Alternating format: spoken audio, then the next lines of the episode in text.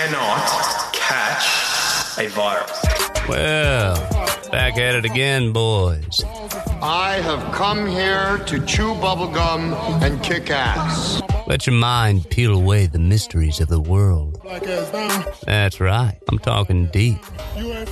Frazzle drift deep. This is Whiskey, Beer, and Conspiracies Podcast. Oh, by the way, my balls is hot. balls is hot. My balls is hot. My balls is hot. My balls is hot. My balls is hot. My balls is hot. My balls is hot. My balls is hot. My balls is hot. My balls is hot.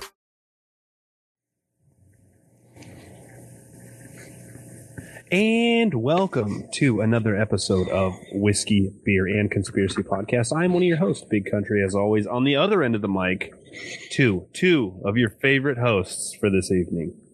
Boy and Chris. But I think it's gonna be the only time all month that we have all three of us. Yeah, we, we kind of filled you in last week that Chris's Chris's job. He's going to a new funky funky donkey. Um, so he's he's doing a, a longer episode with us tonight. Um, we have a wonderful guest that we'll introduce in just a second here. But uh, at the end of this episode, we're going to record another episode with everything that's kind of going on in the country right now. Um, now, before we introduce our guest for this evening, wanted to give you guys a little bit of the business. Uh, you can check us out on uh, Instagram for who knows how much longer, Twitter for who knows how much longer. uh, but you can also catch us on our website, wbconspiracies.com. All of our episodes are available there, as well as some awesome documentaries that were also pulled off of YouTube. So that's fantastic. Um, our store is live. You can buy some of our t shirts. It's a great way to support the show. We are this close to reaching our goal for our GoFundMe, which is still active. We're going to shut it down probably at the end of the month. So help us get that last little bit done so we can finish getting the equipment for our show. Uh, we do this for you guys and we thank you for all the support that we've had thus far. Now that all that's out of the way, our guest tonight, I'm so excited to talk to.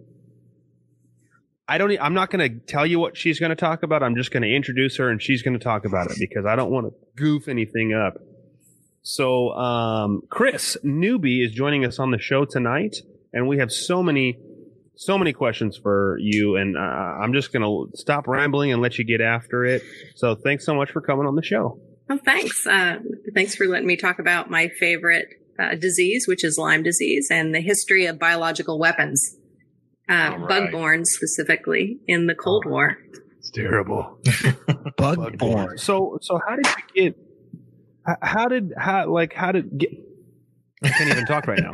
How did how did someone start this? I mean, how did you go down this path of Yeah. of, of going down for bugs? Yeah, well, actually, I was like a tomboy growing up, so I always loved uh, the creepy crawly bugs since the beginning. But you know, I grew up. I was an engineer by training, and then I became a tech writer in Silicon Valley, working for people like Apple and Microsoft and Netscape. And I never would have imagined this. I my life would take this fork in the road. But uh, what happened is when I was in my 40s, my husband and I took our two middle school kids and we went to Martha's Vineyard. We live in California.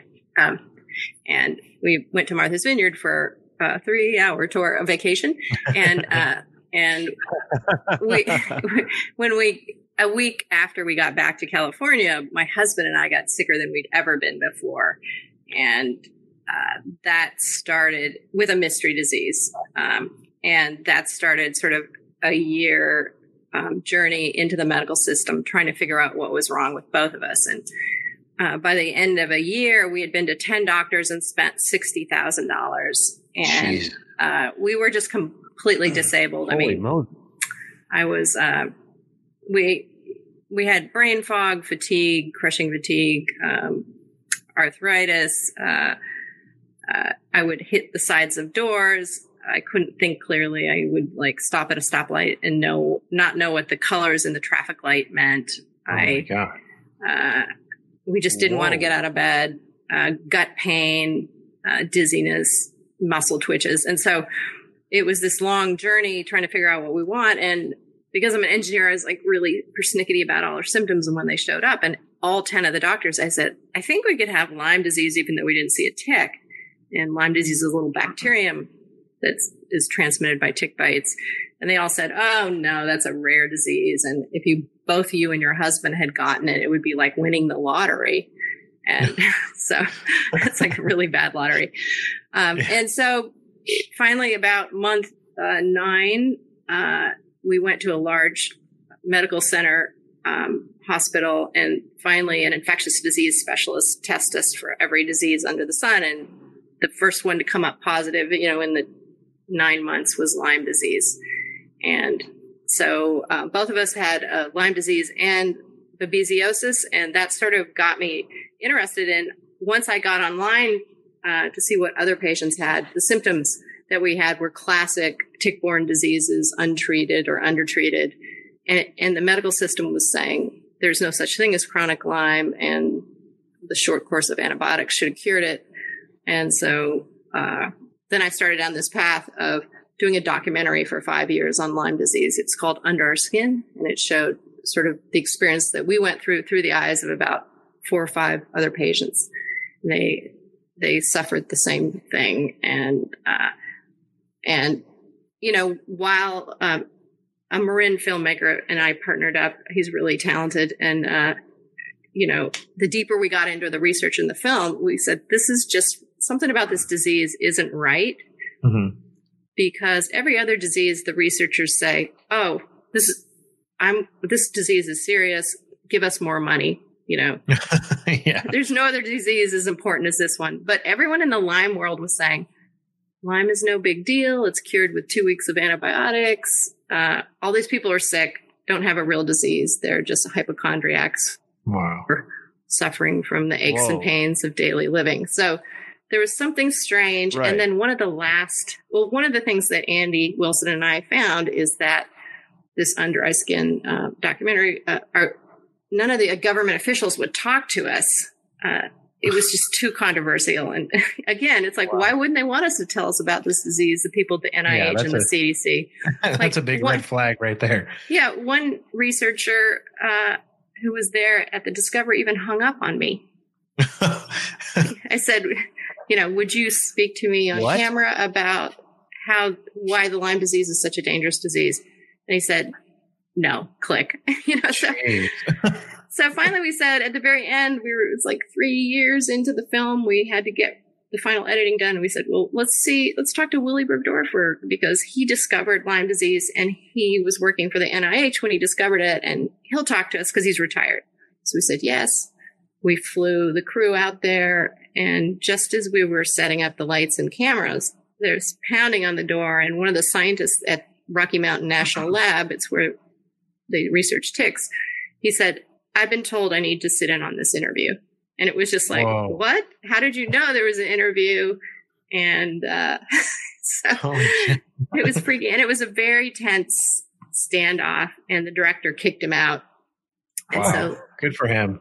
during that interview, uh, Yeah. because Willie, the scientist, was so upset at this confrontation, he said things he probably shouldn't have. He said, The NIH knows that Lyme disease can be chronic uh, and in some cases can't be cured, uh, even though no one was saying that publicly. And they said it's it's more dangerous. The disease is more dangerous for uh, kids with their de- developing neurological systems. And he says uh, the mon- the whole research enterprise is corrupt. Um, and Absolutely. and then when we turned off the camera, he said, "I didn't tell you everything." You know, so which Kept a little bit. crazy. Wow. Did he did he share anything with you off camera? Uh, that you no, can't he just share with, oh, okay. he just wouldn't. But but that was the start of knowing that we had to get this film out there, and it, it did really well. It won twenty documentary awards. It was shortlisted for the Oscars in 2010, and you can watch it for free if you have Amazon Prime. So it, it's a good overview I of the do. I do the have Amazon politi- Prime. yeah. So Yeah. politics, I mean, it's a good overview of how the disease patients are thrown under the bus because of corruption, sort of with money and Right. research politics. Uh, But it doesn't get into the biological weapons stuff. And so after that, I know this is sort of long, but I'm just telling you how I got into it. It's just like No, no, no, deeper go and ahead. deeper This- into this the is all you. it's still, you know, I still didn't have all the answers. It's like, why is this disease so controversial? And then, I, but I told my husband, you know, I'm finally better after six years of this hellish disease. And I got a really good job science writing at Stanford that I loved. And I met some really nice researchers, not the bad ones. and, uh, so I said to my my husband, I am not. I'm done with Lyme disease. I'm going to move on. And then just like one or two weeks later, uh, a really sort of radical indie filmmaker called me and he uh, called me up, and he, he was just like driving about 80 miles an hour away from Hamilton, Montana. He said, I just talked to Willie and he said, Lyme is a biological weapon. you know, just, what? And of course, I didn't really believe it. And he sent me the video and it was a three hour interview. And I watched it. And at mm-hmm. the very last minute was he asks him in a very dramatic way. So when you were investigating the Lyme outbreak in the 70s and you discovered this novel you know, organism? And uh, was that related to bioweapons research you did in the 50s and 60s? And then Willie, he goes cold silent and he's like, you could see emotions flash on his face and he's looking up, you know, when you're trying to think, should you lie or not? Yeah. And, and then he's, then he says, yeah, more in German than in English. And so when Oh I saw my that, I thought it was convincing, and that started this sort of five year uh, journey where I didn't know if I would have enough proof to publish. right. Certain things fell in place, and Bitten came out, and uh, so I can talk more about what the findings were in the book, which were sort of shocking. Um, when Yeah. when you and your husband got sick, do you guys recall ever getting bitten by anything? You know, we didn't see the tick bite, and actually, uh, new data says that maybe you know half the people don't see the tick or the tick bite. Mine was, you know, behind the hairline. I didn't see it, but I after I had been tested positive multiple times, I had an unhealing sore where the bite was, Mm. and which is called a tick lymphoma, and it really never healed. So I had it cut out. So I mean, that's where the Jeez. tick bite is. I'm sure it was so unusual. Okay. Oh my goodness. My goodness, I feel like I need to go take a shower. I. Well, I was I was Let, let me Oh, back ahead. up. Okay. I was just going to say, back up just for a second. You said that um, are you currently a, a science writer for um, Stanford? Um, I I I quit to go on a book tour a week before everything shut down. So oh no. I had a ten city book tour plan. Oh man, so I'm I'm freelancing right now and working on some really interesting projects. But uh, uh, n- no, I don't work there no, now. that's all. Well, when you said that, I'm like, I I was like, what are you doing on our show? Research writer for Stanford, and Yeah, I'm just a guy. We're just guys. dudes, Um, dudes with beers and whiskeys. yeah, That's right. exactly. that's that sums us up. When you first, when you were talking to, um, for the documentary and you were interviewing, I forgot his name, um, and he said afterwards, I didn't even tell you everything. When you, when you get the information like that, is that what drives you to keep digging further and further and how you went down the, the rabbit hole of this is a biological weapon? Because I know that as being the skeptic of this group, these guys keep dropping all this knowledge on me. And as I keep researching on my own, it just drives me to go and get more and more knowledge. So when you were, you, you saw that, hey, there's more to the story. Did that just send you down? Like, I gotta go, go find these answers. Well, when I when I first uh, when Willie said I didn't tell you everything, you know, we had been research. We the film we just had to get out because it, it's been in the works for so long. Uh, but the thing that really there were two things that happened where I felt like, well, nobody else is, is qualified to do this because I already had you know four years of research behind me and now this science writing background. So I didn't see any, and I had a steady paycheck. So uh, I didn't see anybody else. There's no journalist who would be able to invest this many years looking into this thing. And then it became, you know, a compulsion because I, for the documentary, I had seen the incredible suffering across the whole United States because Lyme has been detected in in every state now Mhm. you know, and the fact that uh, it just the injustice of them not being treated and people going bankrupt just to afford antibiotics that they and doctors that they have to go to outside of the medical establishment you know? So Right. it's mostly like a frustration and because it's a disease of ignorance actually more than some crafty bug. I mean if you catch it early like in the first month or two and just treat it with simple antibiotics there are no problems. But instead we have a, a system and a diagnostics and misinformation that's resulting in all these people being really really sick. So okay Right. but back to like when was i so hooked? It became my compulsion you know every day nights and weekends. And that was uh, i was at a family party. It was a big a big birthday party. And there was just like two people who weren't part of this giant birthday party. And one of them was this crusty old guy. He was like the sea captain on jaws you know and he had been drinking and his wife just left him and, and then he, i said well what did you do for a living and he says Oh Lord. I work I work for CIA Black Ops in Vietnam, Oh in Nam. And so he started regaling us with these stories, which oh my gosh, you know, he says he says my boss in Vietnam was like uh, uh, the Apocalypse Now boss, Marlon Brando. He says that was my boss, and he just did some bad assassination things. And um, it- but then after that conversation, Oh my Lord. which was fascinating. He goes, uh, "Well, the strangest thing I ever did was drop two boxes of poison ticks on the Cuban sugarcane workers oh shit. in 1962." And you know, that, like that is a great start of a like what? And yeah, he had, that's a pretty good. That's a pretty good boost. yeah. Did you say go on? yeah, I did, and he had no idea my my history with ticks or Lyme disease. And so as I kept on bringing more drinks, I would run into the bathroom and I had a little piece of paper in my purse and I would write notes. And you know, I didn't know anything about the Cold War then, so I would take notes like uh, Operation Mongoose. What's that? Or like Bay of Pigs and yeah. and uh right.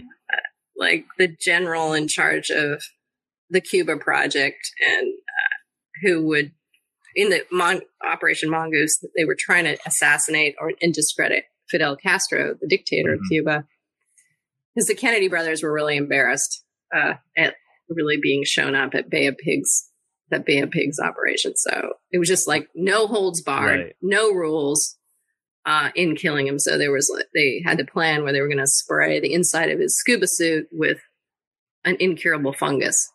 So Wow. he'd be sick and he'd be disfigured and We have those. Oh my god. Like an un, like we have something that's uncurable, like a fungus, that we can just just shake the shake the cans, spray away from body, hold breath. yeah. Make sure you read the directions. You imagine the guy. You imagine the guy that's tasked with that, and he's like suited up, like, Oh, and then man. like runs out. I'm done. Yeah, out. Jeez, we Throwing the did. can and running. that's wild. Then there's Yeah, I a ex- and- exploding and con- yeah, there's exploding conch shell. So Fidel Castro like liked to collect shells when he was scuba diving. So they they put an explosive device in a conch shell, hoping that he would find this beautiful pink uh, conch shell and pick it up, and it would explode him under the ocean. And Jeez, exploding cigars. That's like some 007 stuff. like spy versus spy. Yeah. So yeah, spy versus spy. so I got Holy anyways, cow. I got Willie's confession, you know, that he was involved in biological weapons and he thought the outbreak was related to military experiments without giving any details in that interview. And then this guy who said he dropped um, ticks on the um, the poor innocent sugarcane workers just trying to make a living and feeding their family. Mhm. Uh, but it's so for the skeptic though, I would say, oh, go ahead. It, I was going to ask, what did did he give you details on what the purpose of that was? uh, Hey, what's up, Truth Hooligans? Big Country here from Whiskey, Beer, and Conspiracy Podcast, your favorite podcast. Listen, what a year 2020 was, and 2021 isn't getting any fucking better. Holy shit, it's crazy out there right now. You know, our shows reach new heights that we never thought possible before, but because of you guys, the listeners out there, and when I say guys, I mean guys and girls, We have almost reached our goal. Fund me. Our GoFundMe is almost complete. We have two mics bought, purchased, paid for because of you and all your support.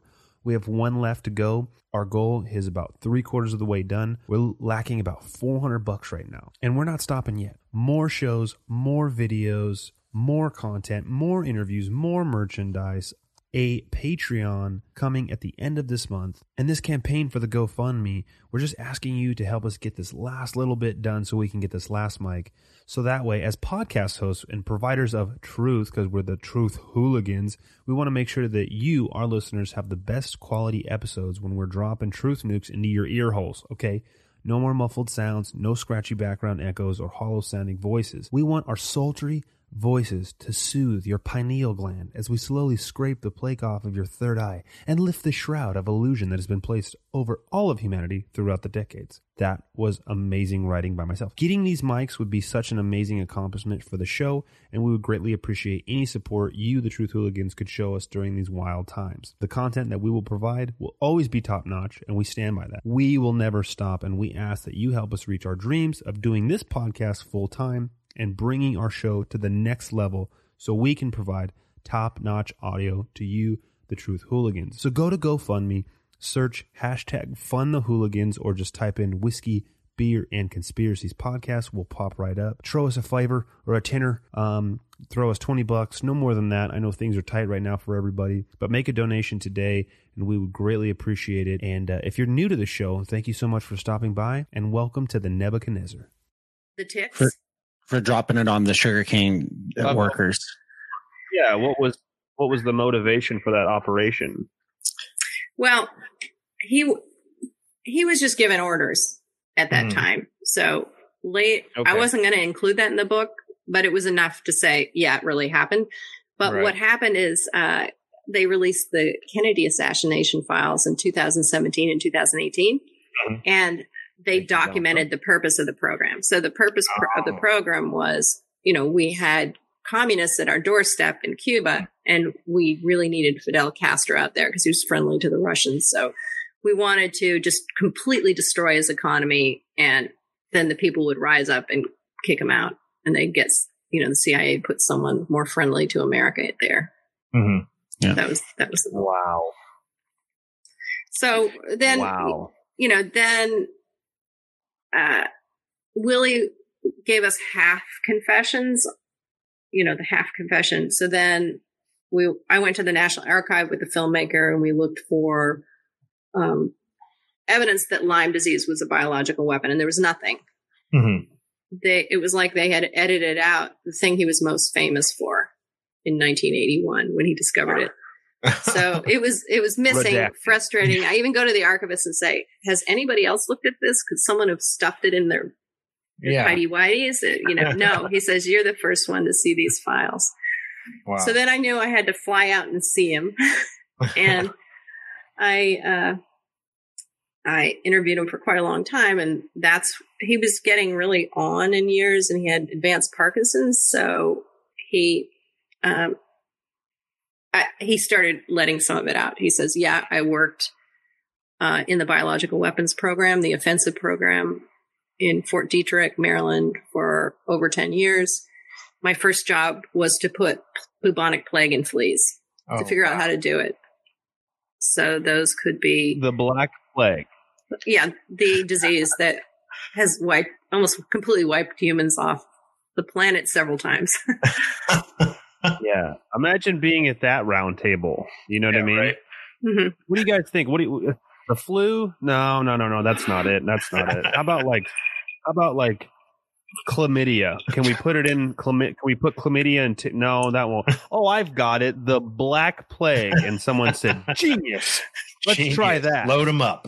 Dude, if they ever if they were successful in that, man, I catch it so fast. I get bit by a flea if it's a mile away. It finds me and bites me. My whole family, my my poor sons get eaten alive. If there's a flea, our, Or we gotta stay. mosquitoes. Yeah, we stay on top of those fleas. yeah, well, we the Americans that- didn't think of it themselves. Yeah. After World War II, we interrogated the, the Germans. the biological weapons. Well, actually, the flea stuff was mostly from the Japanese. Oh, So General Ishii Oh, um, had- Thanks, Mr. done- Ishii. Yeah, I know. so so we we've got yakisoba from the Japanese, and we also have weaponized bubonic plague From, from fleas. no fleas. Fleas. We got weaponized Oh, fleas. I'm sorry for fleas. Yeah. Weaponized fleas. And It lice. sounds like it, it. It sounds like and lice. it sounds like this is like completely made up. Like you know what I mean? They're talking about there's people sitting around. They're like, what if we weaponized bugs? Well, and, And I mean, it's so unassuming, though. You know what I mean? It's oh, Right. oh, we got bit by bug. Uh, you know, bugs are gross. They carry all kinds of different diseases. Who knows? It wasn't us. You know, it's easy, plausible deniability. It's Sure. the perfect Now, how stealth do they? weapon. How do they? Yeah. It is, yeah. Stealth is it's dead on. It's the most stealthy you can get. You know.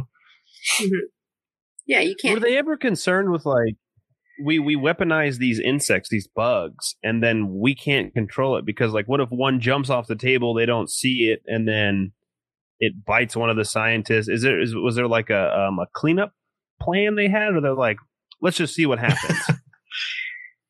Well, the program tried out a bunch of bugs and a bunch of diseases that are inside bugs. So they had to find anytime it went down this workflow, you know. So Willy Bergdorfer was like Agent Q, where headquarters said, "Hey, we need uh, a tick paralytic factor so that we can put it in a dark gun and paralyze a, a German Shepherd," you know.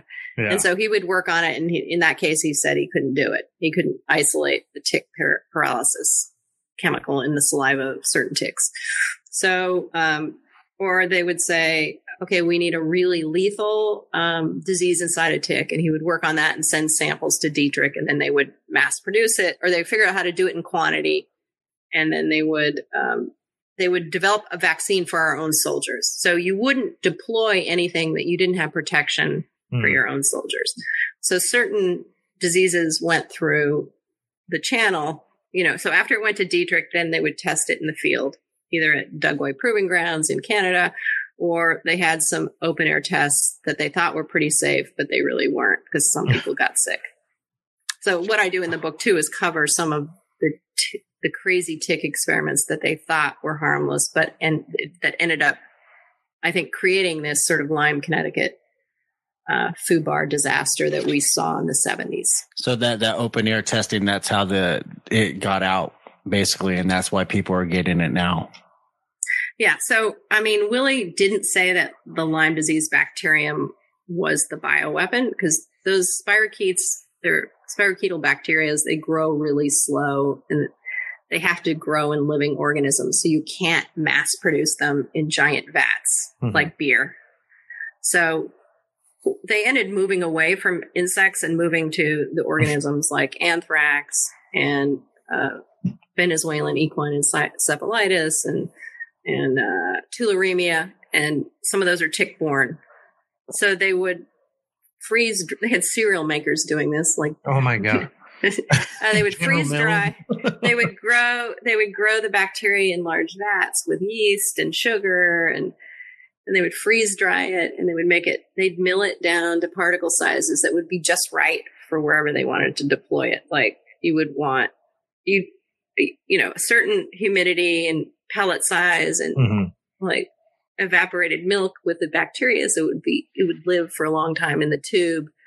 Then you'd spray it over a battalion or whatever, and it would float down, and people would breathe it in. They would measure, you know, how many particles you'd have to breathe in to kill you.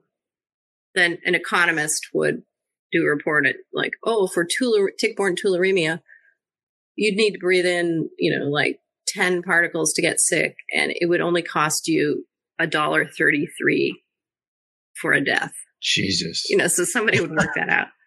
That's crazy, dude. I know, but they would, you know, they they would hope that they would have a vaccine for the own soldiers. Right, right. And a lot of times the bugs or the the aerosolized microbes would be used in conjunction conjunction with uh, a traditional operation. So Mhm. they would weaken the population ahead of time, make a lot of people sick, and then they would come in with ground forces or Hmm. airplanes. Oh Interesting. And and and here I am, and here I am worried about trisodium phosphate. I'm like, honey, don't get that cereal. It's trisodium. I've never thought been like, don't buy that cereal because there could be the plague in it. this is nuts. I like my I like my having Wheaties this information. tularemia free. Yeah, not anymore. um, having this information, Chris, uh, we have a list of questions for you.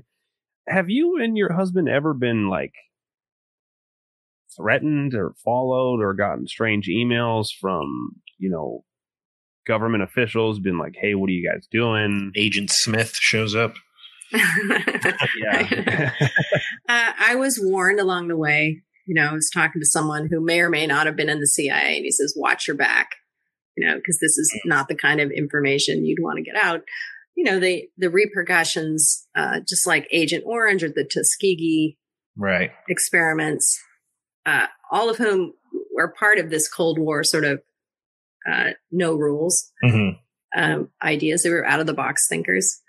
Uh, you know, they there's a lot at stake as far as lawsuits and government setups. So Oh, yeah. people don't don't want to know about this, uh, or the government doesn't want us to know. But I I didn't ever feel like my life was in danger, though. My father, who was a CIA contractor for quite a while, says.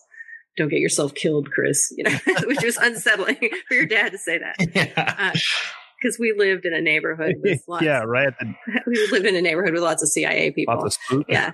Um, but Oh I- as far as uh, I, when I went to Montana to talk to Willie on several occasions, uh, it's a very small town in Montana because, like, who wants to live in a town with a biological weapons four lab? You know, a Yeah. bi-level four lab. Thanks. Very small. So there's only like one hotel, and I'm pretty sure my email was read there. And because, like, one day I went to the attached bar, you know, after the interview, and this woman comes up and she starts talking to me about four of the things that were in my email box that day or that week. Yeah. You know, like water fluorida- fluoridation, and I was writing a story about Helen of Troy, and she started saying, "Oh, I was a personal assistant on the movie on Helen of Troy," and it was just like, Whoa. are you- this is you- you are so such a bad you hit the undercover room? person. What? the room started spinning, and you're like,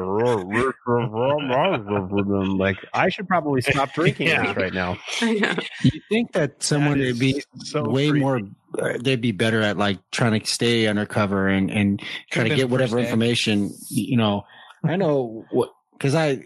I'm not saying I'm a great investigator with my my job, but you know I, I'm like smooth when I'm talking to people. Like, hey, I, I get them to to to tell me what I want them to tell me without them like force feeding them with. You know, if I'm saying the guy's like going really fast on a, you know, on a stop.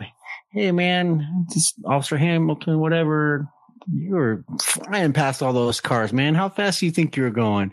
Oh, you know, 75. Well, I had you on radar at 90. It's clearly, you know, above that. Yeah, I was going over 75. Yeah, maybe maybe they were training that day. Yeah. yeah, maybe. Maybe they sent in their B squad. I don't know. Yeah, maybe their FTO was slacking. He's day. probably in the other room, like listening to everything. God dang it. this guy's horrible. That's terrible. Well, I, I would say I, in the beginning because I had only written, I've done, I had only done happy interviews, and these there were some hostile interviews that I had along the way, and uh, I got, I was really naive at first, and then I got better at it. But but this person who was the worst undercover CIA person ever also said, "Oh, if I get anything wrong, it's because I had a severe head injury." you know, so wow. it's like the, the perfect out. All right. so besides fleas and ticks, what other kind of bugs? Because I mean, if we're getting into spiders, then that's no longer like a silly fear of mine. I can Okay. be afraid of spiders. so, what other kind of bugs are we dealing with here? Well, ticks are part of the Weaponized arachnida. The ticks are part of the arachnida class. So we're talking about mosquitoes too. Oh, So okay. so they took the 80s Egypti mosquito, which is the mosquito that now we're having a trouble with in the US because it spreads Zika Mhm. and dengue. Zika that gives your kids a funny little head. Uh, so, I mean, my belief is that a lot of those non-native mosquito populations were introduced by the biological weapons program in the Mhm. 60s and that's part of the problem of d- disease spread you know if you have an insect that you know evolves harmoniously with a bu- you know a, microbe that's in its gut Mhm. All the humans are you know immune to it. But what happened is in the 50s and 60s we were playing god and introducing a bunch of non-native insects and germs and it upset the balance. Right. uh, so uh, they did um, someone or a monkey or a person in trinidad died of a really horrible yellow fever. So they sent a sample to willie and then willie isolated it and tried to to put it in mosquitoes and send it to dietrich. So yellow fever and mosquitoes. Now, as part of this workflow to make that mosquito, I mean, that was for Vietnam, was the goal. Mhm. I have no proof that they did it in Vietnam, but they wanted to see if they dropped mosquitoes uh, that had diseases in them, how far would they fly in, you know, a day, a Mhm. month. And so they made, they, they bred millions and millions of mosquitoes. And that was one of Willie's jobs. How many mosquitoes can you breed per day? You know, so he was trying to make them more, have more mosquito sex. And, uh, and then they did, the, the CIA did a test in four African American towns in Georgia and in Florida where they dropped mosquitoes out of planes. And then they had undercover people, military people dressed as public health people going around and saying, Oh, have you had any mosquito bites? You know, did you, we, we gave you this, can you put this trap in your house and see if you can catch mosquitoes? Oh so, my god.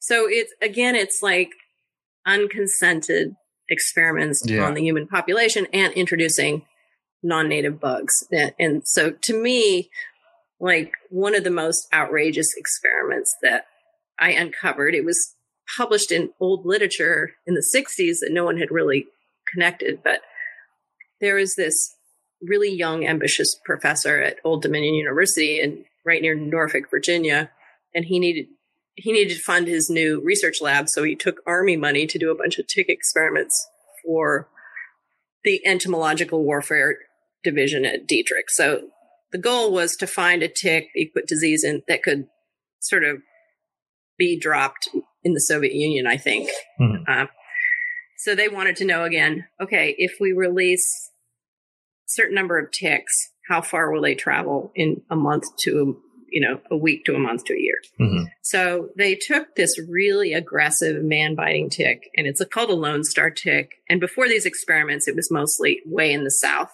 Mhm. And they're the only ticks in North America that have eyes. Oh. So they stalk their prey. They just don't wait on a Oh, mother- piece of grass. That's disgusting. They're also the ticks. They're also the ticks whose saliva you're itching. I can see gives you uh, this red meat allergy. So if you What? get a bite and you get this red meat allergy, you can never have a ham Turns sandwich you or into a thick steak. vegetarian. it does. That's terrible. I'm not advocating suicide, but I may ki- kill myself if I can't have steak next week. Oh I'm my gonna lose God. my stuff. I know. And It's like a Joe I know. pick. Okay, My so goodness. this is what this this is what the scientist did. He um he was funded by the army and the Atomic Energy Commission, and he took uh, radioactive fluids and he would inject a pregnant tick with the radioactive fluid, and then the two thousand eggs that the tick laid, they would hatch into nymph ticks, and all of those ticks would be radioactive for their life. Jesus. So then he, he got this swampy field and he made it into a grid, um, one meter grids. And then in every grid, he would put a thousand ticks. He would release a thousand ticks. Then he and his post, his students would go out a month later. They would collect the ticks in each square. They put it in a jar. They go back and then he had a Geiger counter. Yep. So he could tell by the strength of the Geiger thing how far the ticks had gone in a month. And he did this for about five years. So he released a hundred, you know, over a hundred thousand of these radioactive Lone Star ticks, and he released them on the Atlantic Bird Flyway. So that's where coastal migrating birds go from South America up through the Caribbeans, past Cuba, you know, up the coast to Maine. And uh, when he was describing this to me, the scientist goes, I, I, I could never get away with this experiment nowadays. Oh wow. That's a good thing. yeah, I know. Uh, Right. but So let me get Yeah. this straight. He's weaponizing radioactive Lone Star.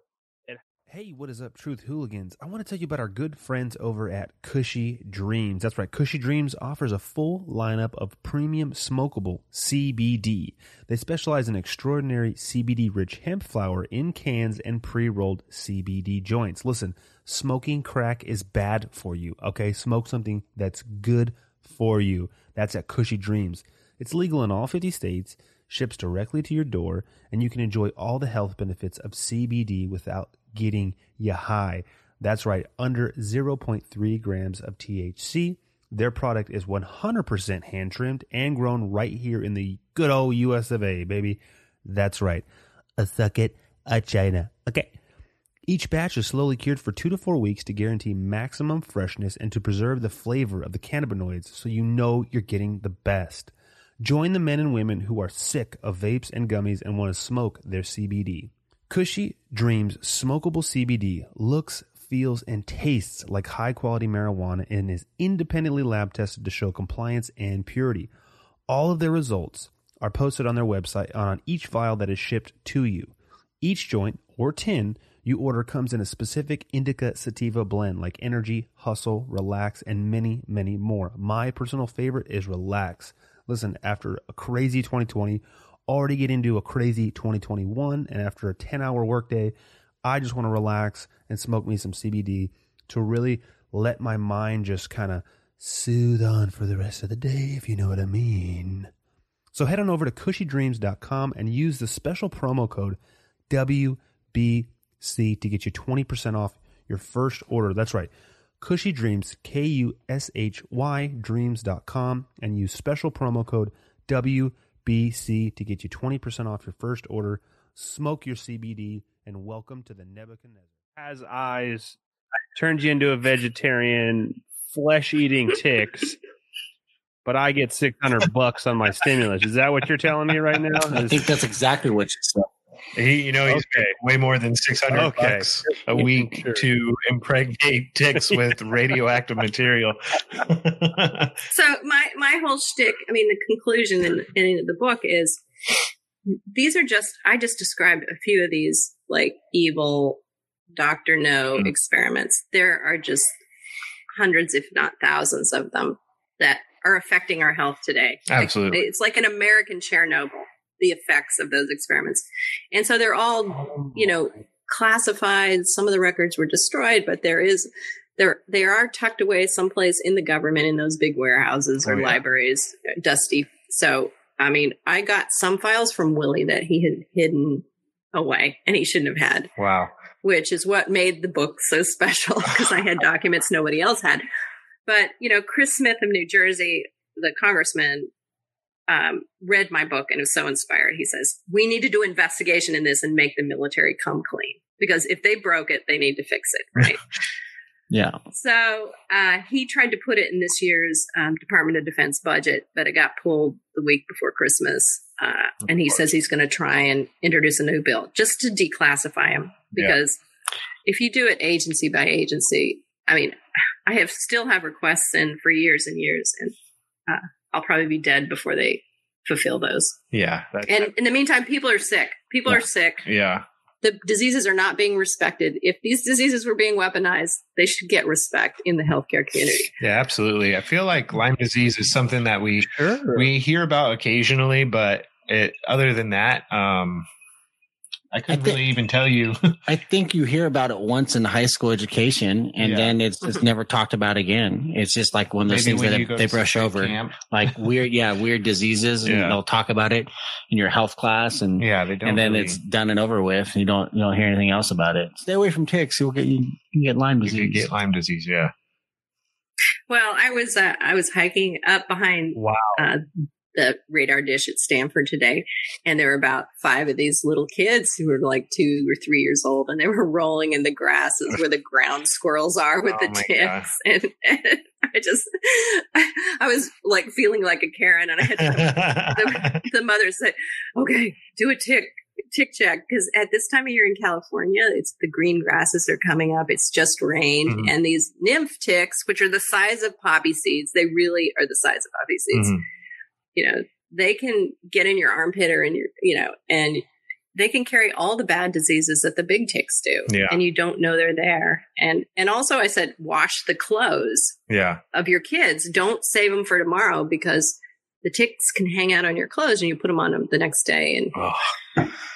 Oh, my skin's Can you imagine just running up to a mom like, there could be radioactive ticks all over your kid? Point at your Geiger counter. who is that crazy person? then, then they might be at Barnes and Noble, Listen, walk by, pick up it, and they're like, Yeah, I'm trying to make sure your kids. Yeah, I'm totally looking out for your kid. Yeah, I'm trying to make sure your kid's not zombie patient zero over here. Yeah. I'm not the crazy no one. doubt about it. I know, but one, but I mean, as one tick can completely ruin your life. absolutely. Your kids, your kids won't be able to go to one bad infected tick bite. You, your kids will miss out half of high school, you know, because the system, the tests are really uh, not reliable in the first month. might month. not right ever now. be able to enjoy a ribeye. and and your research that you you've done, and I know that you've dedicated a lot of your time to the Lyme disease. Is what other diseases have you been able to tie to biological weapons, if any, at this point? Yeah. So the one that Willie Bergdorfer was worried about was uh, it's a rickettsial. So that's a tiny little bacteria that, that they thought it's so tiny they thought it was a virus until just recently, and it causes the most. It causes like uh, Rocky. It's part of the family that causes Rocky Mountain spotted fever, which can put you in a coma in 14 days and you're Yeah. dead, and like you you bleed out. You you have these spotted spots that are just bleed outs Gee. your your capillaries become leaky pipes. um, so that actually was Oh, they did weaponize uh, spotted fever uh, for the deadly the the deadly branch of weapons.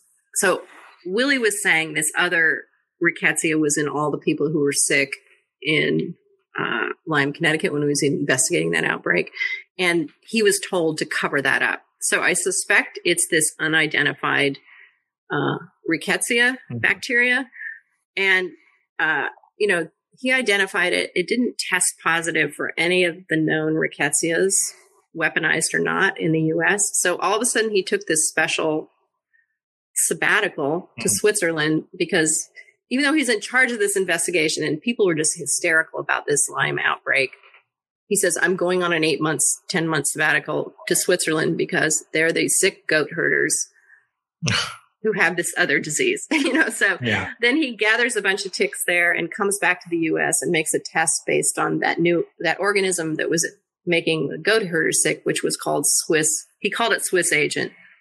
It late later it was called Rickettsia helvetica, and he claimed discovery for the version in Europe, but it was never published that that organism was found here in the U.S. Hmm. So I believe that's it. wow. So that's the loose end at the end of the book. It's like, what is the, the germ that was weaponized?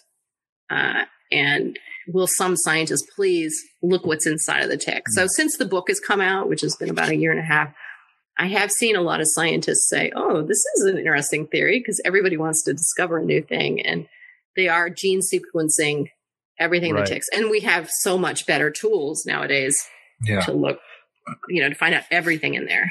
So if that's what we're up to, what are other governments up to? Yeah, Who knows what they're weaponizing? yeah. There's a Well, I mean, we we have the COVID Yeah. thing, the question with COVID or COVID nineteen. Well, one of the one of the interesting things you talked about was how you know they can basically mill down these things into little particles and spray them in the air. And what what part of California do you live in, if you don't mind me asking? Northern, uh, right south of San Francisco. Okay, um, in southern Southern California, consistently you look up in the sky on a clear day and there's just airplanes streaking across the sky. And especially last week, it was nice and clear at the beginning of the week. Towards the end of the week, it was completely hazy in the middle of the day. Um, so that was the first thing that popped in my head when you were talking about how these things could be sprayed about. And, uh, we're getting people sick left and right, you know. Yeah. Um, not necessarily with COVID, but a lot of people are ending up with, uh, asthma, you know, upper respiratory issues, not necessarily illnesses, but uh, I don't know how many people I know that have asthma. Um, and just out of nowhere, really. Or bilateral pneumonia. Yeah, but I think right that's now, more because people are consistently wearing their masks and they're double breathing everything Mm, that should yeah. be expelled. I agree. That's probably a contributor.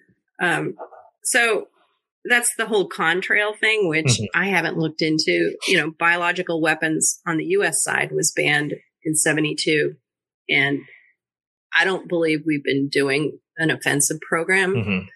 Um, it's believed by the experts that Russia, they know Russia was doing it Mhm. beyond uh, when we said we wouldn't, and I assume China was too. Um, one one thing I did was when I, you know, I took the whole Willie thing and I didn't take it just just because he said it. I mean, I have to get other evidence Right. because he could have an agenda that I don't know about. Mhm. Uh, maybe it's revenge from his employer. I mean, you just don't know, or maybe he was just delusional and he was, or maybe he just liked to play with journalists. Like, Yeah. a cat and a toy. uh, so, um, I, you know, when I, I did the deep dive on with experts on how do you know if a germ, if an outbreak of disease is natural or unnatural, and there was this one paper that I referenced, and there were eight clues on how you tell, you know, if if you're an expert that that watches out for this stuff, when should you suspect something unnatural? And so, you know, first thing is a point source. So if you look at the outbreak of there was actually three really freaky tick-borne diseases that came out in the late 60s. One is a cattle parasite called Babesia. One is this Lyme arthritis, which turned out to be a spirochete, and then there's there was a really deadly um, spotted fever, Mhm. a rickettsia. You know, so like, why did it's just weird to have three germs show up Right. that have never been seen in that part. So, you know, is it a point source? Yeah, it was a point source. Is it multiple germs? Yes. And was it an unusual disease? Yeah. Yeah. They were all really unusual, Mhm. the three of them. And then high sickness and death. Yes. And, you know, if you look at the Wuhan outbreak, there's at least three of those four. So I'm sure someone in the US is looking into that Right. uh, my my gut would say it, might have been a bat virus that got out of the Wuhan lab Mhm. accidentally, because that lab has a horrible record for safety. Yeah, absolutely. Yeah, So, but but you know, China's the most secretive government in the world. oh yeah, you can't. So uh, They're not. I don't know like if we'll ever bad. yeah, I don't know. Hey, sorry, world. We unleashed this Yeah. this Oh, virus sure. on you. Sorry Yeah. about that. it's it's definitely hard to uh you know nail down what the agenda is and what what's actually really going on um i mean as you've described already you know and you even mentioned the tuskegee experiments and things like that um there's it's a really dark history behind government experience when it comes to their own citizens um and that explains why you've been running into so many walls when you ask questions about Lyme disease. And like I said, it's something, you know, Lyme disease itself, like I said, we don't really hear about it. And, and, uh, you mentioned when patients show up and they, they have these symptoms, they would rather, they'd rather it get out of control and continue to treat them, charge them, charge them, charge them, you know, because you can't, you're you're a customer you're not a patient you know? So it's it's unfortunate that something that is curable they they don't step up and take care of it right away. Um and then if you spoke to your doctor and and let them know you know i'm having these symptoms these are very similar to lyme disease i don't understand why a doctor would go nah that's too rare and not run those tests and try and get to the bottom of what's illing you you know I know the tests the tests are so much cheaper than late stage disease. Yeah. You know, when you just have all sorts of various organ failure. jeez Uh, so now the the CDC recently released data on the cost of chronic Lyme, and it's just really expensive. So they finally recognize that chronic Lyme is real. No, they don't. Uh, some people they say our opinion is divided right now in the CDC. So out of Tulane, where they do a lot of the primate studies, they've been giving uh, primate monkeys the same dose of antibiotics that are recommended for humans Mhm. with Lyme disease. And they have the advantage of being able to autopsy those monkeys. And they're saying, hey, there are live bacteria still in these monkeys. Shit. So they're obviously not cured, Yeah. but there's still some hardliner researchers that say, oh, that's that's an animal. That's not humans. so I don't, you know, and, and and what and so, Well, so why are they doing it's it? the Why are they closest doing it? mammal to us. I why mean- why are they why are they experimenting if I, I don't know because then at that point So- say, well, well let's get a volunteer let's get a group of volunteer humans in here you know that's terrible Yeah, I mean, part of it is that those Yeah. people who were there at the beginning of the discovery, they have 200, 300 articles that say chronic Lyme doesn't exist. right It's ego, and they don't want to admit, well, we were wrong. You know, Yeah. they're also afraid of uh, lawsuits because how many patients have they told Mm, you don't have chronic Lyme, and I'm not going to give you any more antibiotics? Yeah. And certain certain number of the original Lyme physicians are uh, research physician researchers are being sued right now. So that's real and present danger for them. Yeah. and they're not willing to give up that. And then the other thing is insurance. When I was researching for the documentary, um, there was a lawsuit where I read through the depositions, and a VP at Empire Blue Cross Blue Shield of New York, they were getting ready to IPO their HMO, and uh, they looked at the most expensive diseases, and number one was AIDS, and number two was chronic Lyme. wow So it's uh, it's way easier to say that chronic Lyme doesn't exist Mhm. because you don't have to pay for the expensive intravenous antibiotics that you need late stage disease and a nurse to clean the yeah the um It's a site. the pipe. Yep. Yeah. that's crazy Dude, hey, trust the science, man. I know. Hey, Truth Hooligans, I want to tell you about our amazing friends over at Dr. Cowan's Garden. That's right, the Dr. Thomas Cowan, a practicing holistic doctor in San Francisco who has revolutionized health with healing your body through a clean diet and natural medicines. You may recognize him through numerous video lectures discussing many different topics concerning your health when it comes to viruses and the integrity of some tests that are being used to prop up the pharmaceutical industry's mass hysteria operations, aka COVID 19. Dr. Cowan and his family have created a way to benefit your body by inputting clean, healthy toppings that you can add to your already existing diet. Dr. Cowan's Garden has created powerful vegetable powders that you can add to your already existing recipes or use them as seasonings. Each of these jars contain roughly 50 teaspoons, and a single teaspoon serving of Dr. Cowan's Garden powdered vegetables equates to a full serving of cooked vegetables. Listen, parents out there, I know I'm about to be a parent, but if you already have kids, are you having trouble with them not wanting to finish all their vegetables? No problem. Throw a little dash of this on your kids' food, and boom, a full serving of cooked vegetables. We are excited to work with Dr. Cowan's Garden, and by clicking the link in our affiliates page or on the description of this episode and use promo code Dr. Cowan's Garden, all one word, you'll receive 15% off your entire order. So change the way you view what you put in your body and see how these products can change your life. Trust the science. You know. that's wild You know, uh, you know, after uh, with with what we've talked about so far tonight, this is another reason not to go off on a tangent here about like when you hear about this this COVID vaccine. We've got the vaccine, guys. It's all good. You might get slouchy face for a little bit. Um, you know, you might you might start convulsing. Um, you might wind up passing out on live TV. But um, trust the science. So when they come out with something like this, I'm always hesitant to be like, mm-hmm. Where can I get one of those? I'll take that when you guys are sprinkling some, some Lyme disease on my cornflake.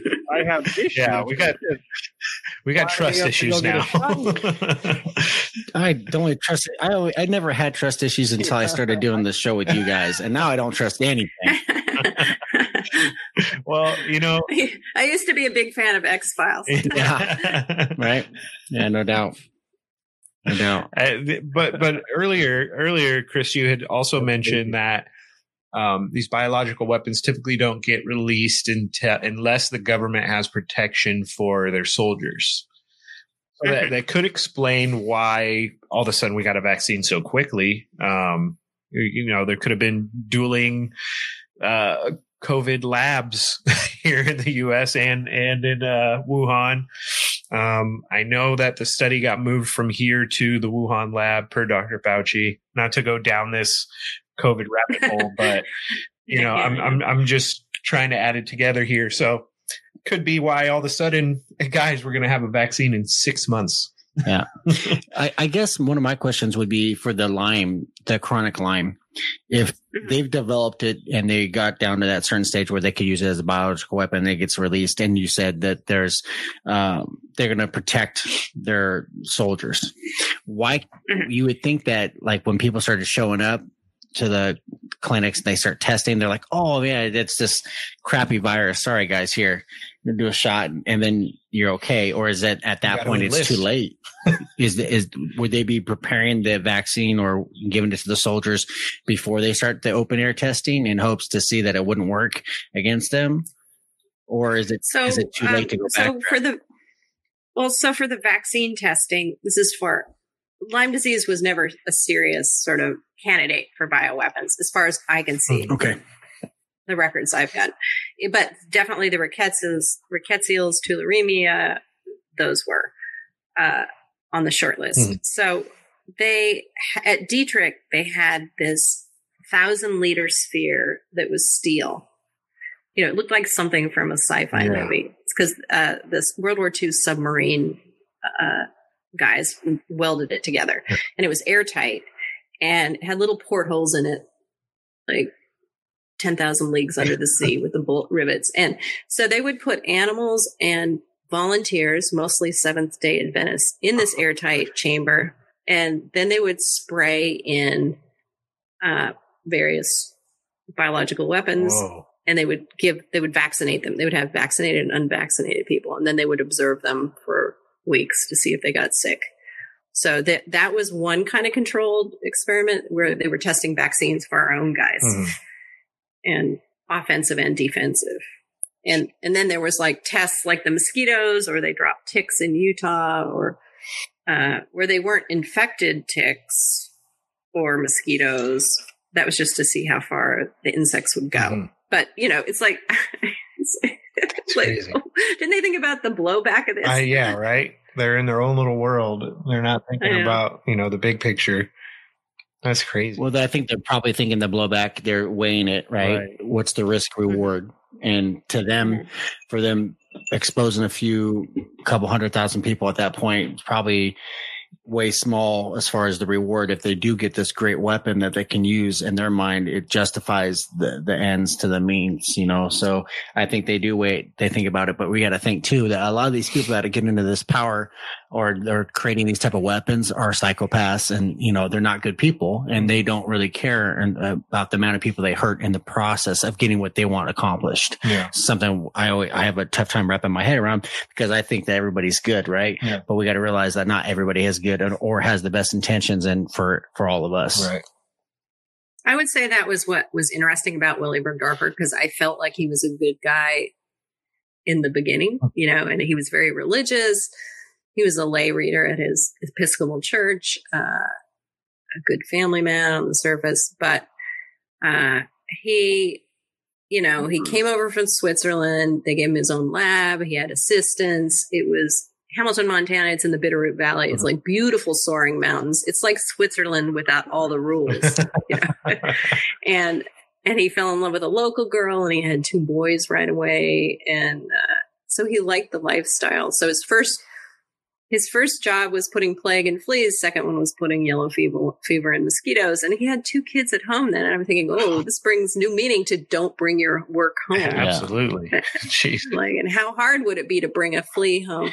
Yeah. I would Yeah. say Uh, so, uh, so what? What do I think about Willie? Is yeah, not hard at all. uh, it's like being in the mafia or the CIA. Once you get in too deep, it's hard to leave. You know, you, you have too much invested with Willie. I mean, I have letters where he was talking about this is he wanted to leave, but if you're a scientist, everything's publish or perish. And most of his work is classified. So it would be hard for him to get a, a prestigious job at a university, if at all, being a German, because we were still not liking Germans after World War II. And, um, you know, he doesn't have a big record of He publications. doesn't have a track record. and then, yeah, he's stuck. yeah. So then I think I could see a real difference in his attitude when he discovered Lyme disease uh, or announced the discovery in 81. And I think there was a cover up and he resented it because his whole life, your whole life as a scientist is to be honest and, and write up what you see. And in his original discovery article, he wrote, Oh, there's a spirochete and we think it causes the rash. You know, he was careful not to say it makes the disease written draft, he said, Oh, and there were these other three organisms that I saw in all the Lyme patients and ticks. So it could be, the, be this other thing. But in the final article, that part had been stricken. It was gone. Hmm. You know, so Wow. it really it bugged his conscience. Then he was thrown into this fame and he was being idolized for dis- this Hmm. discovery. And he felt like I think he felt like it was a false win. He had Mhm. guilt, and then he got Lyme disease. Oh wow. Oh, Uh, there was he was How, how did he? How did he get Lyme disease? Uh, he on Sundays he had a bunch of animals infected with Lyme disease, and then Sundays he would have to go clean the rabbit trays and feed them and give them water because the assistants were at home. He just lived two blocks from the lab, so he would go in there and some urine from infected rabbit splashed in his eye.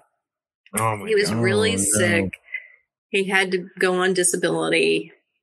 Oh, So it's karma, right? Yeah. PPE, man. Yeah, Yeah. karma for sure. Yeah, it's the, I, I the karma thing is, you know, when you play with fire for long enough, no matter what happens, you know, how, how careful you are, you're going to get burned eventually. Yeah. It's just the way it is. And then he was, you know, a celebrity amongst all the Lyme patients for discovering this horrible germ that supposedly caused this illness. You know, my, the premise of my book is it isn't Lyme, just Lyme. It's Lyme plus these other co-infections, one or Right. more, which could be a biological weapons. And we just aren't even looking for the co-infections because the government said, Yeah.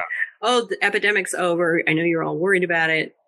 Now it's just Lyme and it can be cured with two weeks. Let's move on, you know. And instead, we weren't even looking because that he didn't say in the discussion section, "Hey, these other germs were there. You might want to look into them," because that was rubbed out. Mhm. We've just missed, you know, a couple like thirty years of people who are sick from these other things that we don't even have tests for. Yeah. Yeah. So that's the point I tried to make: is scientists fire up your microscopes Right, and find out right. what else there Yeah. is because it's not just Lyme disease. Absolutely. Yeah, there's a they, scientists, you know, a lot of them have that rock star mentality. So I'm sure you're going to get a few of them out there who are going to be racing to figure out what they can, hopefully, at least. Yeah, and um, I think one of the oh, go ahead. That's so crazy. One of No, I know I'm, it's I'm it's blown away it's- by this whole conversation. you know it, it was I had to keep it secret for about four years, so it's a relief to be able to talk about it. But I just have to tell you, if you've suffered from these diseases, multiple tick-borne diseases, and no house here, mm. it was really I was in a dark place. You know, Yeah. to to see the military's just you know gleefully talking about their wonderful incapacitating agents and to have been suffering from an incapacitating agent. It's like don't be Yeah. so glib. Don't tell me that my life is worth a dollar and 33 cents in 1970s Yeah, dollars you know Yeah. That, well, that, that's got to be like one of the biggest slaps in the face, right? You're, you're doing all this research and you've experienced it, this pain and, um, the sickness for multiple years. And then it, spend tens of thousands of yeah, you on spent, you know, a much of your life trying to overcome this battle. And then the, the military's just like, hmm, this, look how effective this could be, guys. Yeah. We'll get, kill people for a dollar thirty rather than have to spend, you know, all this money training soldiers and then them get killed and lose money. We can do it for a dollar thirty. That's, that's, a That's slap in the face. so the chief architect of the biological weapons program was ira baldwin out of university of wisconsin and I, I remember reading this one line from him that was just jaw dropping he was just saying, you know, in World War II, my job was to clean up body parts when I was a young enlisted man from people who'd been blown up by munitions. And I just decided that biological warfare was a much more humane way to conduct Wow. war. You know, he says war is hell, but uh, dying of a disease is a much better way to die than losing a limb. so I, I beg to differ. I beg to differ. yeah, yeah, I don't agree with that at all. Um, Yeah, you Yeah. crazy person. yeah. So I mean, no I, I wanted to body tell you like another like spine chilling moment in the investigation is Willie, when he decided that he would release his hidden files about his biological weapons re- experiments, he gave it to a BYU professor because he said, I want you to put this in the archive. Uh, he wanted to give it to someone who wouldn't redact it. And so that professor called me up because he knew I was writing Willie's biography and said, "Do you want to look at the documents early?" It's like, "Yes." so, so I flew out to Provo, Utah, and he had him. out, And the first thing he said, "Well, look at this folder. It's like one of those brown military folders from the '50s, and it said Fort Detrick on the tab, and then there was a yellow sticky on the outside of it, and it said, "I always wondered why somebody didn't do something, and then I realized I was somebody." So it was like a confession, you know, Yeah. that and Oh. inside that folder were, you know, the yellow fever experiments and Mhm. the t- the flea and plague, plague and fleas, and uh, a bunch of he was weaponizing rabies and um, trying to weaponize, trying to put rabies and ticks, and then also trying to weaponize Colorado tick fever virus, which is sort of a an American hemorrhagic fever. Jesus Christ. Though none of that sounds fun at all. I mean, I don't want to experience any of that. I mean, uh, you go to change the rabbit's water and it's a bad day at work. that sounds terrible, dude. Yeah. None of that is. Straight face with rabbit pee, and then you got Lyme disease. Yeah, no that's thanks. a bad I know. No thanks. Yeah. So why does this matter? It, you know, it matters because if we need to release this research from the military to know how we can better treat people here. And we also need to know what germs did they release in what hmm states so we can better diagnose and, and treat these people.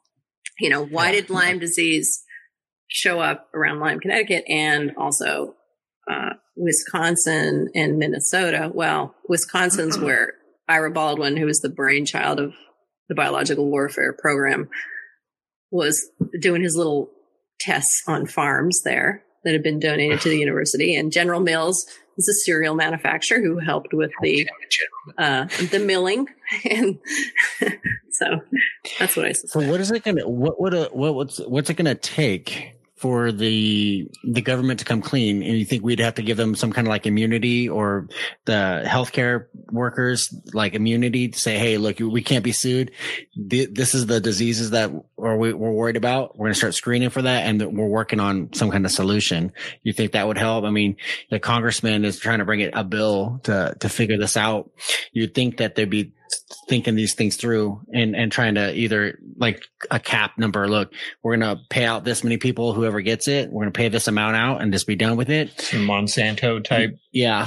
Or you know hey guys we screwed up in the 60s and this is where we screwed up. We lyme disease yeah that's our bad. You know rocky mountain fever whatever you know all these things. If you get these we have a solution now but you can't come after us. Yeah, I mean that's I. One Well, that's what they day, one day after Biden came out and they put it in the defense bill, I get a call on my cell phone and it's two oh two. It's like, damn, it's a robot again. And- But I answer it and he goes, "Hello, this is Senator so and so. Can I talk to you about?" Yeah. So that's what he said. He says, "Well, even if we put it in the bill, will the military really release this?" And I said, "Mm, "I don't know." you know, and he says, yeah. and I said, well, thing, maybe yeah. maybe we can have some sort of financial amnesty program because I, I mean, I really believe I don't. Most of the people who made these really really bad decisions are dead now, and Yeah. uh, you know, it, maybe we can Just do a deal like- where instead of there's punitive damages, we put that money to research to help these people. Yeah. I mean, I just cannot underestimate how much suffering is going on. You know, I hear these stories of this family saying, "Well, we're selling our last couch so we can afford." Oh my God. antibiotics Treatment. for our whole family. Yeah. Jesus. Yeah yeah i think i, I think that people would be way more My God. interested in, in getting some kind of uh, treatment rather than you know reparations. I mean, like you said, most of these people are gone. You know, I, and I don't think, like you said, you you're not thinking that we're continuing this program since the 70s, right? Mhm. So 70s, 80s, we haven't done anything else. You you think that you know we were like, hey, yeah, we were jacked up back then, and this is where we're progressing. We're away from that now. We're not doing these things anymore. And to show you that we're not doing these things, we want to help you guys. And I think that people be way more receptive to that. And I think right now the the truth community Mhm. is if if you hear the truth, you you just were like, oh man, I it's a weight of the world. You you, Yeah. you take comfort in it. Yeah, our government screwed up. Uh, once in a while, it's nice to be able to hear. Yeah, I'm I'm going to own this. We made a mistake, and this is what we plan to do to fix it. You Yeah, know, for we just don't hear that enough. No. I know. And Well, I feel like we're also in. Hey, truth hooligans out there, man. Listen, 2020 was a fucking wild year, and 2021 isn't starting off so good.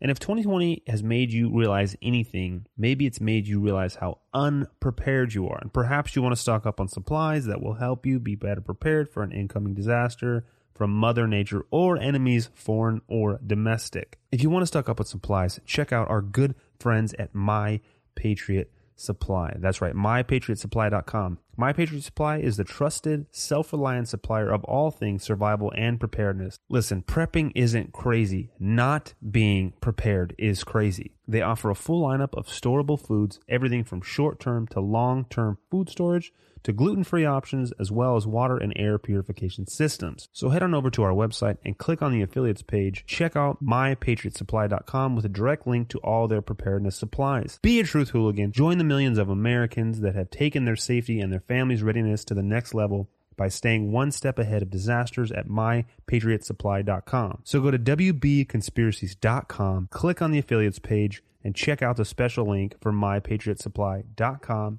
and be prepared for whatever the world has to throw at you. uh, we're we're we're in this state of society now where I think that if the government were to come out and say, "Yes, we did this, oopsie poopsie," no one would really care. I mean, like people would get fired up for a short period of time, I think, but because there's so many other distractions that are going on constantly right now with not just you know the mainstream media, but you got the election, and then you got BLM, and you got Antifa, and you got the Capitol, and then you got this and that. They could easily slip something in you know the Washington Times. By the way, we weaponize ticks, anyways. You know what I mean? And and and then you know page check check page a thirteen on on the Washington Post. Um, I, I they did a very similar, not with the weaponizing like of of uh, these diseases. They did the a very similar thing when um, it was during the O.J. Simpson trial. So the during the O.J. Simpson trial on on the front page was O.J. Simpson's trial because that's what everybody was glued to the TV with. They were reading the newspapers. At the same time, a civil litig- a civil litigation was um, settled for Martin Luther King Jr.'s family, where a jury concluded that um, Martin Luther King Jr. was assassinated in cooperation with uh, local, state, and federal governments. Yeah. So it was a conspiracy to Yeah, kill Martin Luther King Jr. It wasn't ex- the shooter did the shooting, but it but they they put it in like the back of the paper, yeah. So nobody cared to even read about it, and it didn't matter because it was a civil lit- it was a civil litigation. So they just paid a Yeah. dollar amount to, him, and they said, okay, we're done here. Um, but I think that if, if if the government were to be like, yeah, we, you know, shocker, we weaponized, um, you know, radioactive, Yeah, go out and hunt people. then I, I don't. Yeah, I don't. I think go out and Yeah, that's- that's the worst thing. vegetarian. I mean, don't you don't you hate those vegans that say, "Well, I'll come over with for dinner, but I'll bring my own vegetables." Yeah. I mean, I today I smoked a tri-tip, and I can't imagine like what am I supposed? Life I'm gonna without a tri-tip. home. Yeah, I'm gonna go home and smoke an eggplant. I don't know. No, It's not going to happen. no. I'm going to get that rash after eating my steak. You know, just, just suffer through it. Take it. Yeah, I'll deal with it. Be on every show like itching. Can't do it. Don't you. Yeah, right. You track man? No, man. I just love meat. It's It makes me itchy now. So, I mean, here's my advice at the end of every show. I was going to say my advice Chris, at the end of every show is if you pull out a tick, like put it in a plastic baggie with a damp piece of cloth or paper towel, send it into a to someplace online that'll te- test ticks for free or not, and they'll gene sequence like everything inside the tick, not just Lyme disease Oh wow. because there's there's like there's spotted fever oh that can kill you in 14 days powassan virus oh that or bourbon bourbon virus oh that'll kill you you know and tularemia, Yeah. you'll have big lesions on, like AIDS Oh lesions all God. over. So Yeah, there, there are actually a lot worse diseases than Lyme disease, and we nobody knows about it. Yeah. Yeah. It's just tip of the iceberg, huh? Mhm. Yeah. That's a good idea. I would rather just not even die. like, yeah, if I die, that's okay. I, Mhm. I don't even want to get those tests. You like get your test results in the envelope, and it's like Yeah. the It's like a CVS length. receipt. I'm like, you're like, uh oh, this is not good.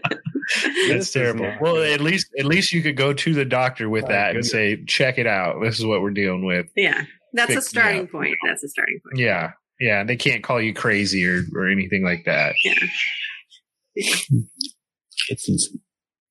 Um, Chris, I have uh, one last question here for you. Um, what are some hot spots? Are there are there centralized areas in the United States where this is heavily concentrated activity for for this these these weaponized ticks that are out there kind of running wild? Um, I know where, where I live, um, a lot of people that live just south of me, um, because I live in kind of more of the suburban area of Kansas, but just south of me is kind of r- very rural, and a lot of guys go hunting, and their kids kind of run around outside and all these different grassy areas, and they're like, "Oh yeah, we just flick ticks off of them all the time," and I'm like, now hearing this, I'm like, I'm never coming to your house again. But like, what are the centralized areas Um, that are out there? I would say I first of all on my website, chrisnewby.com, go to the images uh, page and I have an animated map uh, from 1992, the spread. So you can see if your state is one of the red states, just like the COVID maps. But Right. I, I mean, I would say Pennsylvania is the number one for Lyme disease. So, you know, the whole Northeast is messed up. It's starting to be a problem in the Carolinas, and then it's moving westward. Uh, hmm Iowa's Iowa seems to have some sort of tick-borne diseases that are fairly deadly, and I don't know what's going on there. And versions of Lyme disease that are um, they, there's like Lyme disease, but they don't test positive with the regular tests. I don't know about Kansas, so look at the map. And then uh, Wisconsin, Great Lakes area, that's just a hot spot too. And then in California, we, it looks like there are not a lot of cases in California, but they've discovered a new uh, spirochete that's like a ra- relapsing fever that has similar Wow. symptoms. But you have these spiky fevers that go up and down over, you know, every week you have a spiky fever. People end up in the ER. It takes a while to diagnose them. So with the relapsing fever, so relapsing fever is worse than we realize. Yeah. So um, Is there is there any um precautions anybody can take if they happen to be out hiking or anything? Uh, I know that there's some you know bug repellents that say they repel like uh, fleas and ticks, but it, does that cover kind of everything or? Um, just go online. There's a bunch of natural and heavy duty chemical sprays. Permi- permethrin's very effective, but it's a bit of a toxic, toxic, but there's some natural products too. So you can spray that on your clothes. You can, if you send your kid to camp, you can buy clothes that are already permeated with those chemicals, which is a good thing. They're Oh, going to wow. be crawling around in the woods. And, uh, Yeah. and then, you know, people say, uh, wear light color colored clothing so you can see the ticks crawling up in you and then put your Hmm. dorky white socks on the outside of your pants. yeah, like a- that's that how that's how I do rock it anyway. So hopefully there aren't paparazzi in the woods, but anyways, you'll be safe. Nice. Nice. All right. All right, big country. Anything else? I'm gonna take a shower. Burn, if you go to hike, burn your clothes. Burn your clothes. I Yeah. I'm going. It's I'm going home. I'm going home. I'm checking my kids. I'm checking my dogs. I'm checking everything. We're we're gonna make sure we're tick free at the, the my house. Casa de la Hamilton. Casa de la Hamilton's gonna be tick free. Oh, Okay. So, yeah. So, Yeah. so um, my book, my book is sort of a good entry Yeah. Mm-hmm. into the whole biological bug-borne weapon programs. yeah, Bitten, definitely. Bitten, you can buy it anywhere. But also, I just recently read a really great book by uh, Nicholson Baker. It's called Baseless. And where I went down one rabbit hole in the biological weapons program, he went down 50. And each Oh. chapter is another like crazy program in the biological Oh. weapons program. And, Like, like dropping insects on Korea and Oh my gosh. so uh, if you're if If you read my book and you like it, go to Baseless by Baker. for sure, for sure. We two books I'm checking out. yeah. for sure. And uh, Chris, you said you had a you had Yeah, a website, KR. and newbie like N E W B Y. Whereas it, where it, I'm a science writer, so it's like my opening joke when I talk to a Nobel Prize winner or something. Well, my name is newbie, so I have license to ask really stupid questions. there you go. are you uh, are you on uh, Twitter or Instagram, Facebook, anything like yeah, that? Yeah, all of those. So Okay. Instagram's bit in the book, uh, and then uh, Facebook, yeah, and then you know the reviews and I have on my website chrisnewbie.com. I have some really great vintage program uh, pictures that are um, in the book too. So, for example, the way Willie stuffed ticks with horrible diseases, is he had these little glass pipettes that he blew under a Bunsen burner, and then he stuck it in the mouths of the ticks. Then he poured Oh the disease in there and put a stopper on there. And so, I mean, you have to see it to believe it. Yeah, And then because I, I was wondering how. And then I'm already having nightmares, and then now I have like images stuck now. They're never coming then out. don't go to the images page. I mean, they have, they have the eight ball showing these science dudes spraying oh my god! human Ugh. beings with horrible diseases. Oh my god! I'm going there right now. I can't help myself. I'm, I'm going there You right gotta now. look it up. Huh? Mhm. Okay. Glutton for punishment. So way cool. Um, Chris, thanks again so much for for coming on the show. Um, we'll say bye to you after we, we stop the recording here. But um, I don't even know how to wrap this episode up because this is like I thought. You know, the Tuskegee, like Tuskegee, and then you know that was it, right? No, turns out no, they're literally weaponizing grass. Careful what kind of grass you walk barefoot through. You might get some kind of crazy or the fungus. The fungus. This is Yeah, by the way, fungus. this That was probably- that's pretty disturbing.